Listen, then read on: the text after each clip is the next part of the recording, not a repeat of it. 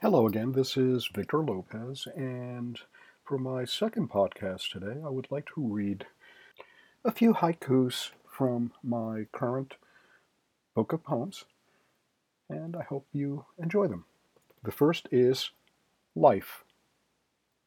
A brief, brilliant flash, leaving after images in all it has touched.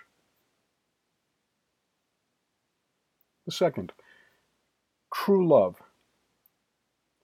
vital living flame that never burns itself out, but forever warms.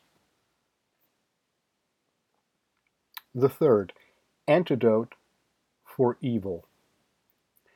We must kill evil, not with a sword, but a pen. Truth it can't abide. The fourth is faith mends broken hearts. Faith mends broken hearts, stitching up the pieces with strong tendrils of hope. The fifth is insomnia, counting sheep an hour, very bored but not sleepy. We'll try chasing them. And that's it for today, friends. Thank you for listening.